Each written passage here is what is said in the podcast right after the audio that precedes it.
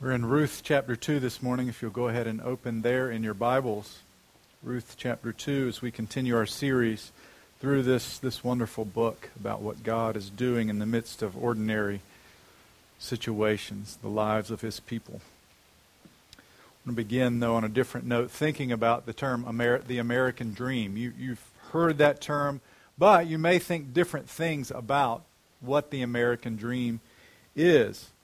The American historian James Truslow Adams first coined that term, the American dream, in 1931 in a book he wrote called The Epic America.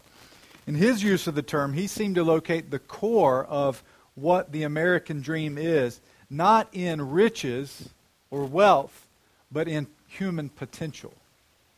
In human potential. In other words, for Adams, the American dream is about the potential every person can reach in America because barriers of class, of social uh, hierarchy, of ancestry have supposedly been removed in America so that anybody can achieve anything they want to. With enough hard work and determination, according to the American dream, you can pursue and find success here.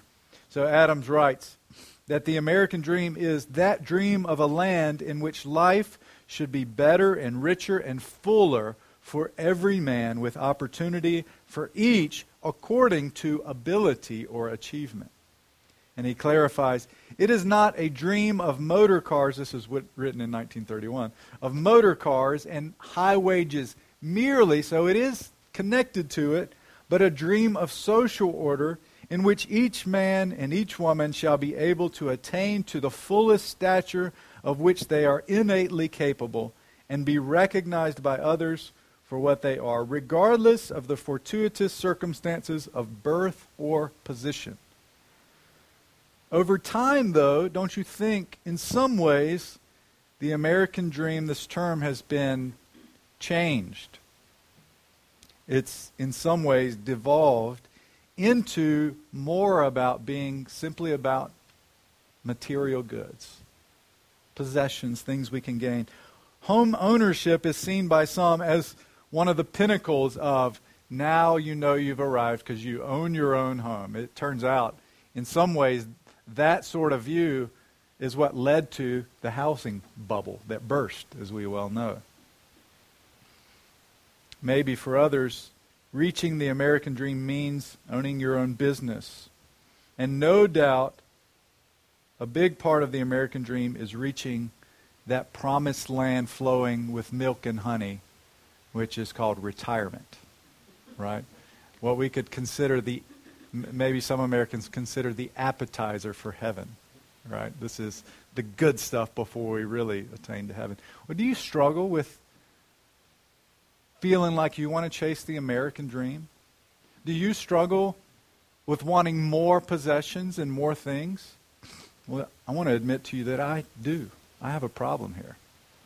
You know, it, it's so easy for us to fall into the temptation to think if I could just earn $500 more a month, then things would be good. I'd be settled. I'm not asking for a raise here, by the way.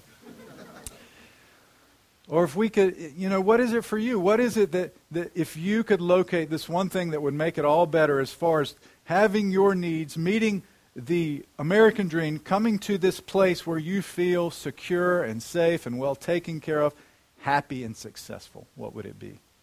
I mean, retirement is really appealing, isn't it?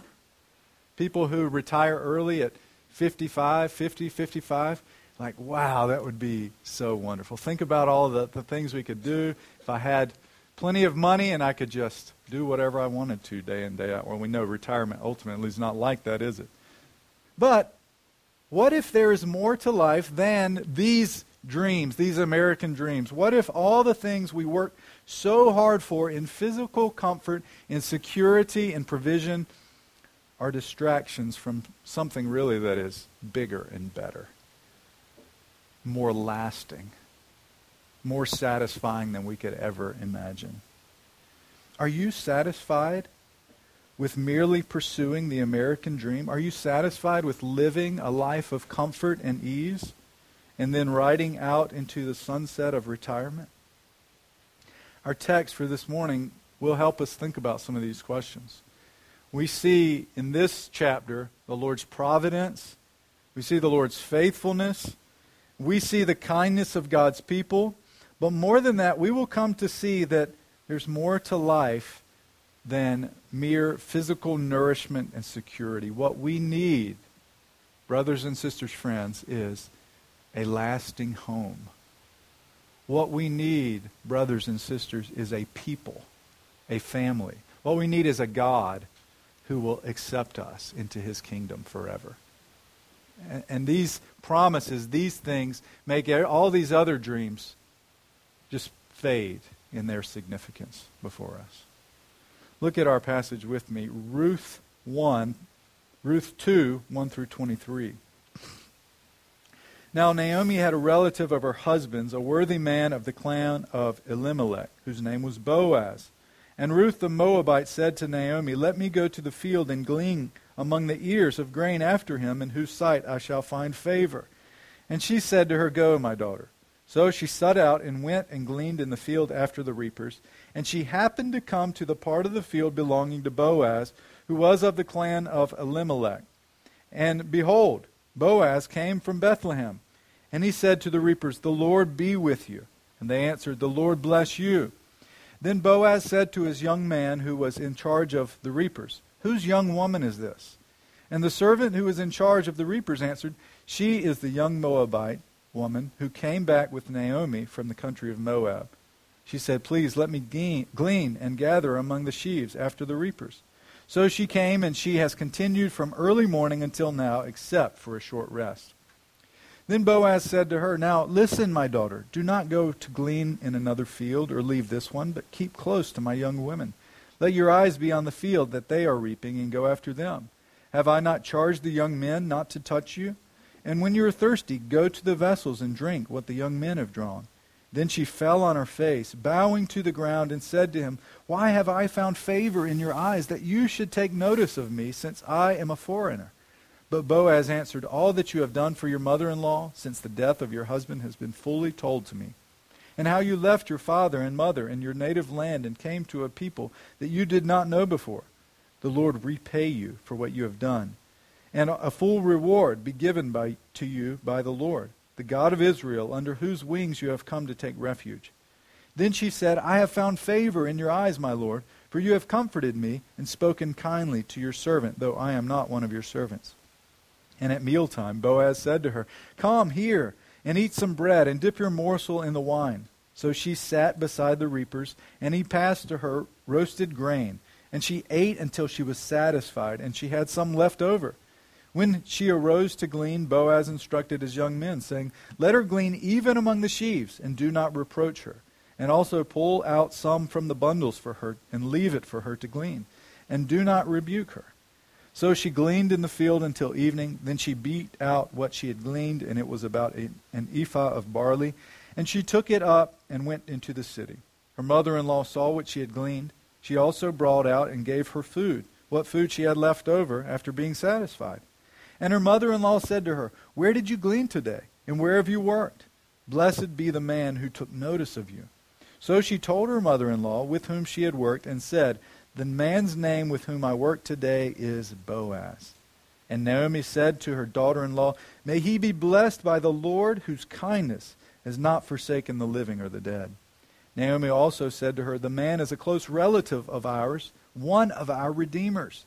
And Ruth the Moabite said, Besides, he said to me, You shall keep close by my young men until that young men until they have finished all my harvest.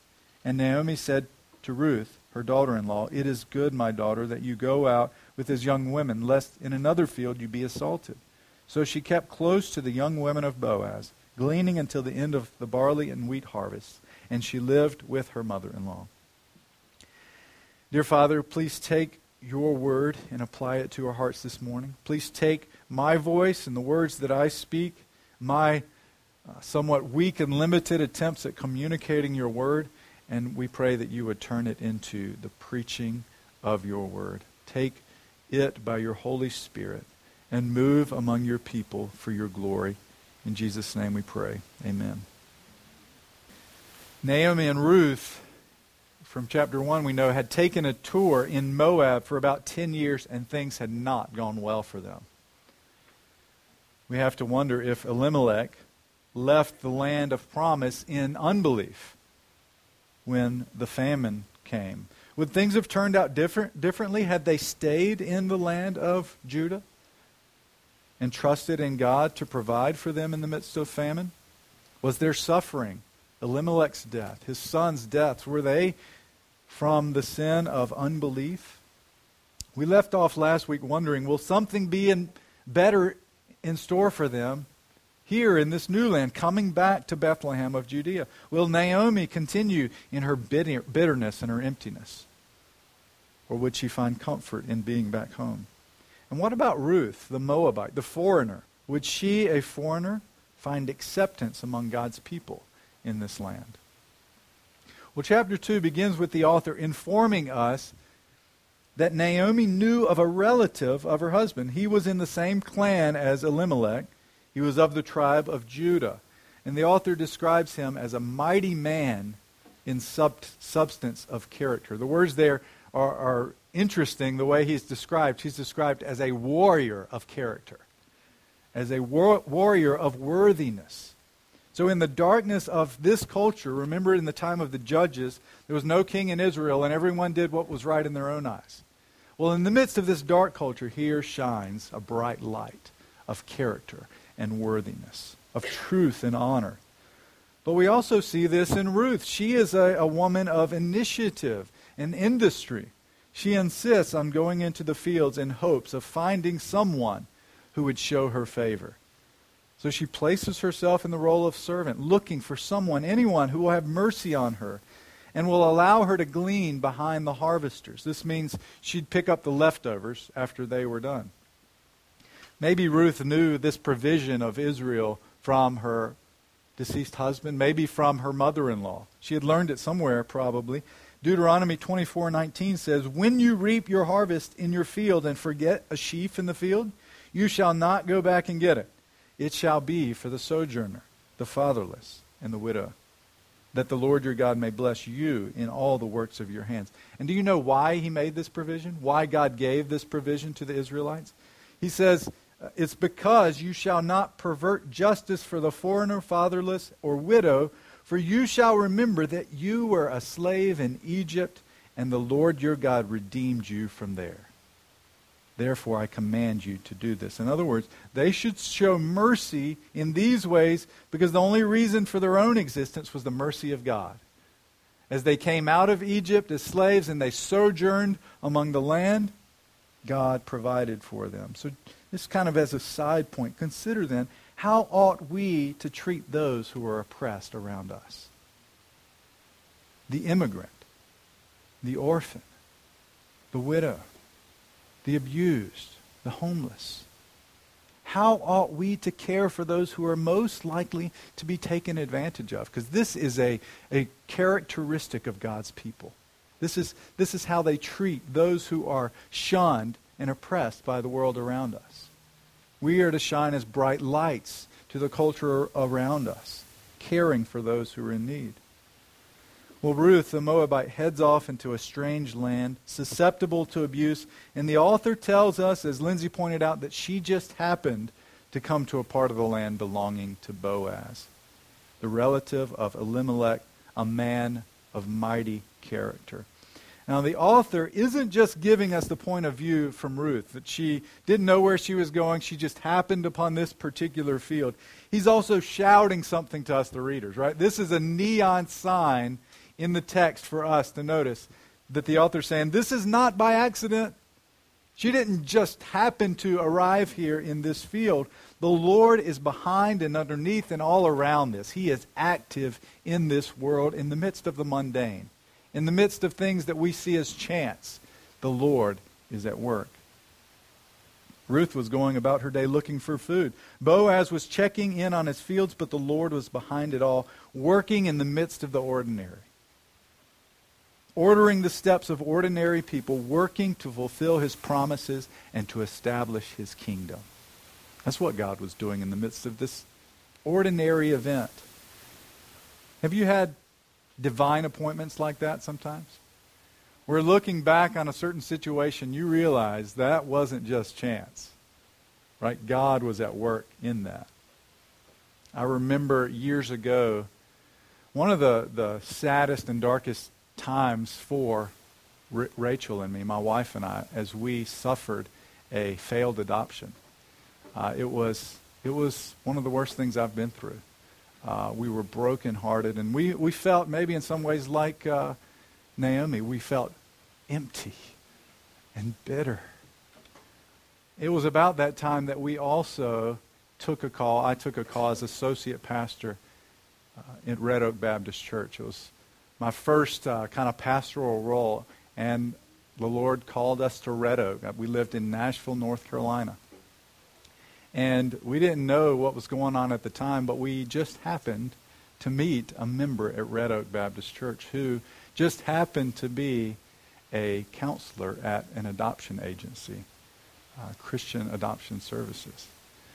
We weren't working with them, but she, she said to us, We know you're not working with us. We don't have the paperwork done for us, but you know, if, if we have uh, a, a, baby that, who needs a home, would you be willing to, to work with us and welcome a baby into your home? And of course, we were like, absolutely, yes. And you know, looking back on my time at Red Oak, we can see some ways. Maybe it wasn't, you know, my best decision in going there and taking our family there and, and doing things like that, but it was through Christian adoption services that we adopted Isaiah and Jana. They called us one Monday and said, "There's this baby boy who needs a home. Could you come on Wednesday and pick pick him up and take him home?" And I remember holding him in my hands. He was about this big. Now he's going to be much taller than me pretty soon. But it was only through looking back on those circumstances that we were able to, able to see that these ordinary meetings, this ordinary, just taking a call to Red Oak Baptist Church, and we happened to meet this girl named Jennifer who worked, looking back on these things, we could see God was providentially at work to bless us. But it, it did take something else. So you know I believe in the sovereignty of God, that God is absolutely sovereign over all things. But somehow mysteriously, it also works with the choices that we make. Right? And so what it took in that case was Jennifer seeking to bless us. Her actively thinking, how, how can I serve this family? In, in our text, it took Boaz being a man of character, seeking to show someone favor. This changes how you view daily life, doesn't it? If you know God's actually in control, that He's working in His providence to, to build His kingdom, that the ordinary events of your life aren't just necessarily ordinary events, but God might have something big in store, doesn't that change how you view how you go about life? It fills us with, it should fill us with anticipation of what the Lord might do today. So for Ruth, she was asking, Who will I meet today that will show me favor? It seems like even there was some expectation there. Somebody's going to show me favor. And for Boaz, he went to the fields. He was eager to display the loving kindness of the Lord, to show favor on someone. So you might ask the question what kind of meeting might God arrange today in which I can show favor to someone. What is the Lord up to today? What's the Lord doing in these things? How might He work through me for His glory? And you may not recognize it until years later. As you look back on a certain event that seemed so ordinary, but the Lord unfolded it in marvelous ways. I wonder what coincidental meetings you might have this week how the Lord might use those to fulfill his promises to his people. Ruth doesn't just happen to go into his fields. Boaz just happens to arrive while she's there, and the author welcomes us to meet Boaz. The, the words there are Look, here he is now. Look, Boaz coming to his fields. He blesses his workers by the Lord, and they bless him back. Apparently, he's a uh, unashamed Christian businessman, blessing his workers, and they bless him back. Boaz asks the young man in charge of the harvest, Whose young woman is this? Ladies, would you like to be referred to in that way? Whose woman is that? but he's asking in the culture of their day, whose husband is this or whose daughter is she? Who's responsible for her care? Who is she related to? The young man answers, and we get his perspective, and probably that of the other workers. She's just a Moabite woman. She's just a young foreign Moabite woman associated with Naomi. She came and asked that she might glean and gather among the sheaves, and she's been here all day. Well, how then will Boaz treat this young Moabite woman, this foreigner, with no husband and no father? She's a foreigner with no protection, no recourse. She's susceptible to being taken advantage of. And she has presented herself in the fields of Boaz, the man of great character. How will he respond? Well, his first command seems like it could go either way. Don't glean in another field, but stay here. Stay here in this field, gleaning here. Stay close to my women, he says. Go after them and glean after them. But then he assures her that he has put the young men on notice to not mess with her. When she's thirsty, she can come and drink with the, what the young men have drawn. And in all of this, Boaz goes above and beyond his responsibilities to Ruth, raising her up from the status of a servant. He speaks to her tenderly as a father. And Ruth can't contain her emotion. She bows down before him, almost in an act of worship. She can't believe she has found favor in his eyes.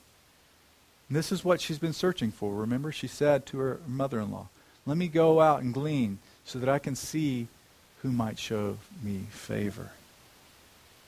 This is what she's been searching for favor, grace, unmerited kindness. And now she's received it. It's repeated here in verse 10 as well as verse 13.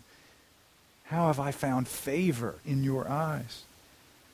Although the young man and the, and the workers in the field may have seen her merely as a Moabite woman, Boaz knows more. He's heard all about her loving kindness to her mother in law since the death of her husband. He's heard how she left her father and mother, her own land. She's left everything that she had, everything she knew, and committed herself to Naomi, committed herself to Naomi's God, Yahweh, and the people of her God. She has come to take refuge under the wings of the Lord, the God of Israel. So Boaz, the man of character, knows that Ruth is a woman of character. He calls down a blessing on her and a reward of the Lord for her kindness. I'm sure she felt like she'd been rewarded already. But there's even more. Look at what the scripture says. At mealtime, Boaz welcomed her to join him and all the others. Can you imagine that? A Moabite given a seat at the table with the Israelite workers and Boaz himself? I remember in high school, I switched school and I wanted to be a part of the, the popular crowd. So I went and just walked over and sat with at the popular table at lunchtime. And at first they were like, what, what are you doing here? Right? I was someone from outside of their circle. How much more than a Moabite in Israel? Moabites were is, enemies of Israelites. And Boaz welcomes her to the table. The owner of the field. She sits beside them and eats with them. Bread and wine and roasted grain she ate till her stomach was full, and then she had leftovers. She got up to glean some more, and then Boaz lavishes even more favor on her. Let her glean even among the sheaves. Pull out some for her. Oops, dropping it on the ground so she can scoop it up and collect even more. Do not rebuke her. And this, friends, is the nature of God's grace to sinners like us. Boaz's favor toward Ruth is a reflection of God's favor towards his people who are in Christ. Are you a Christian? Are you in Christ? Have you clung to Christ in faith for him to save you? Well, then recognize his grace to you. You did he doesn't owe you his mercy or kindness. You were far from God, estranged from God's people. You are at home and at peace in this sinful world. Right? But God demonstrates his love for sinners in sending his own Son as a sacrifice for our sins. By Jesus' perfect life, he earned for his people a right standing before God. And by his death, he paid the penalty we should have paid. And now all who come to find refuge under his wings receive his favor, this unmerited kindness of God. You once went after your own idols, but now you yearn for the Lord, the God of Israel. You once were foreigners, but now you are God's people. You once were servants, relegated to the edge of God's field, but in Christ he welcomes you to the, the family table. In Christ you have received grace upon grace, the favor of God lavished upon you. We are his sons and daughters. Ruth had gone into the fields hoping to find favor in someone's eyes, and she received so much more than she could have hoped for. Blessing and comfort, kindness, security, blessings of provision. Now she would go back home and tell Naomi all that had happened. The author notes uh, a couple of times that Ruth was satisfied. She had plenty uh, to eat, and then she had plenty left over for Naomi. And then come the questions. I can almost hear Naomi's motherly tone inquiring about her day, right? What did you do today? Where have you been? What have you been doing all day? She assumes that some man took notice of her.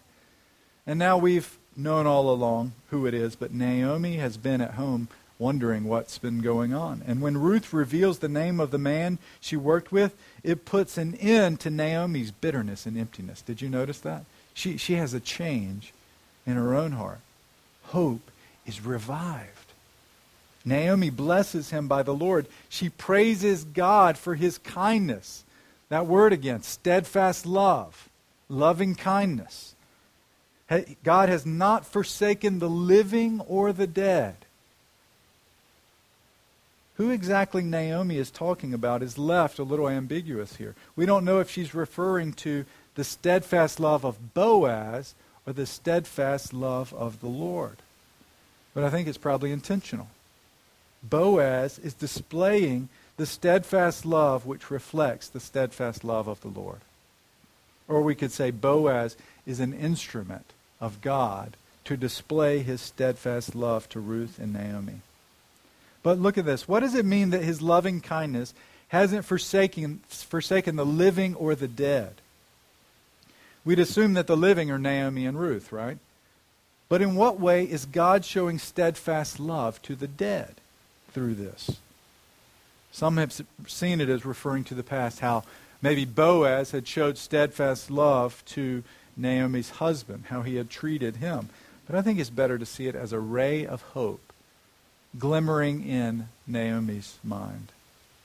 Look what else she says in verse 20. The man is a close relative of ours, one of our redeemers. What does that mean? Maybe you've heard the term kinsman redeemer. A redeemer in this story refers to a close relative who had certain privileges and responsibilities to his family members. So in this story, the kinsman redeemer has the privilege of buying the deceased relative's land and the responsibility it seems, to marry his widow in order to continue the family line. So it might sound a little odd to us, but this was actually a way of providing for a widow and providing an heir to the deceased husband. That was very important to have an heir in your family, to continue the line. So could Boaz be the one to turn things around for this family? Could he be the one? Maybe he could marry Ruth and start a family which would extend the line of her husband Elimelech.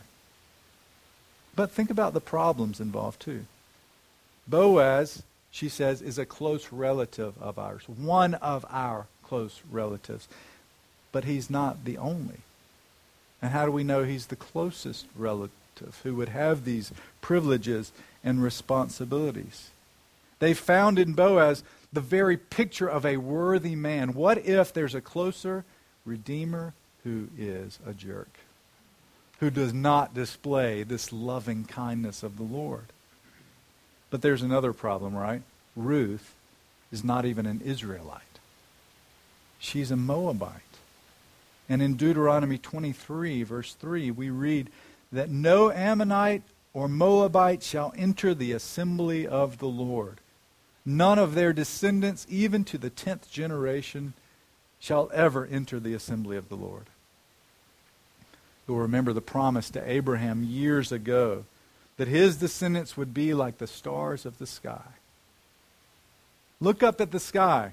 Abraham, this is what your descendants will be like. But Naomi has been left a widow and childless.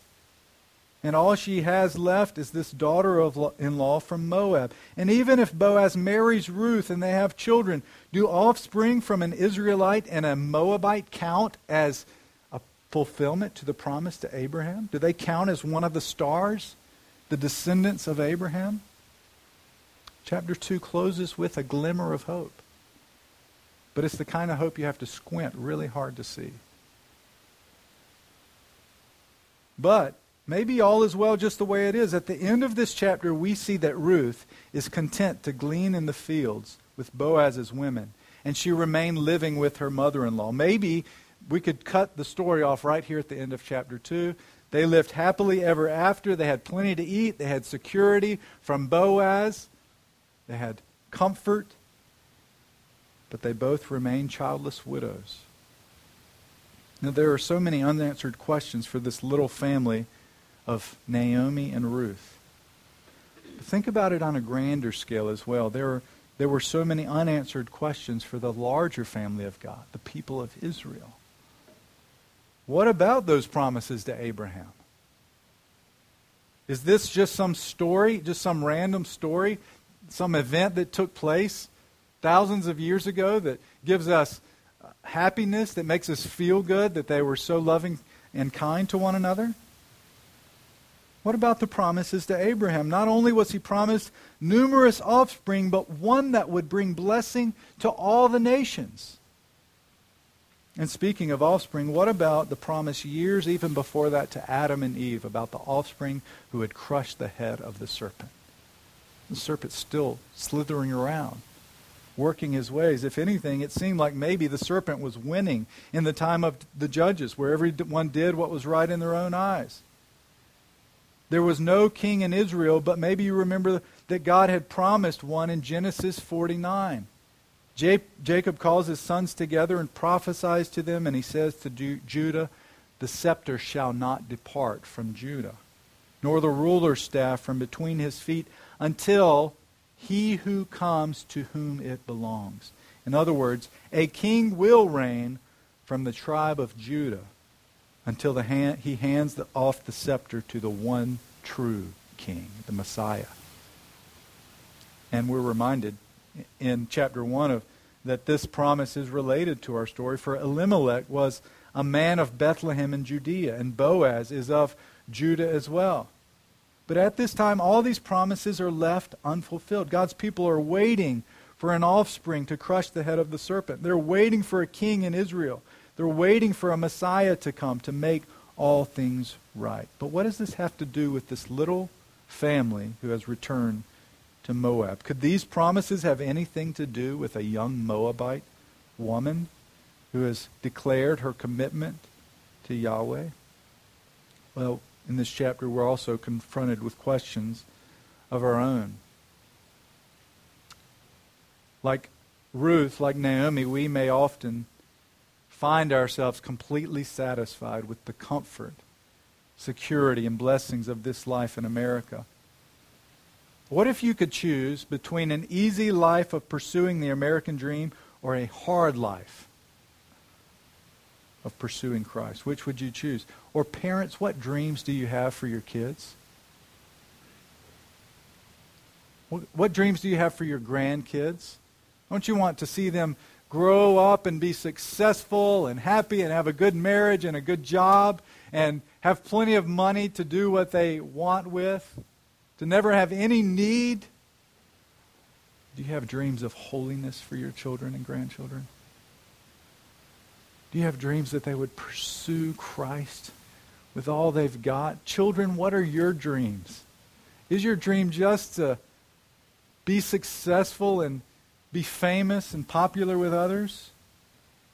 Well, by this sermon, I'm pleading with you not to settle for the American dream when you have much greater promises in God's Word, when you have much better promises in Christ.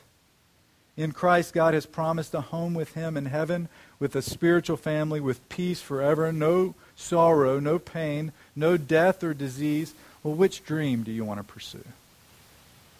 The American dream or the heavenly dream. Seek first the kingdom of God, Christ says, and his righteousness, and all these things will be added to you. I guess I have a choice to make when I am tempted in pursuing more money or a great retirement or more possessions, more things.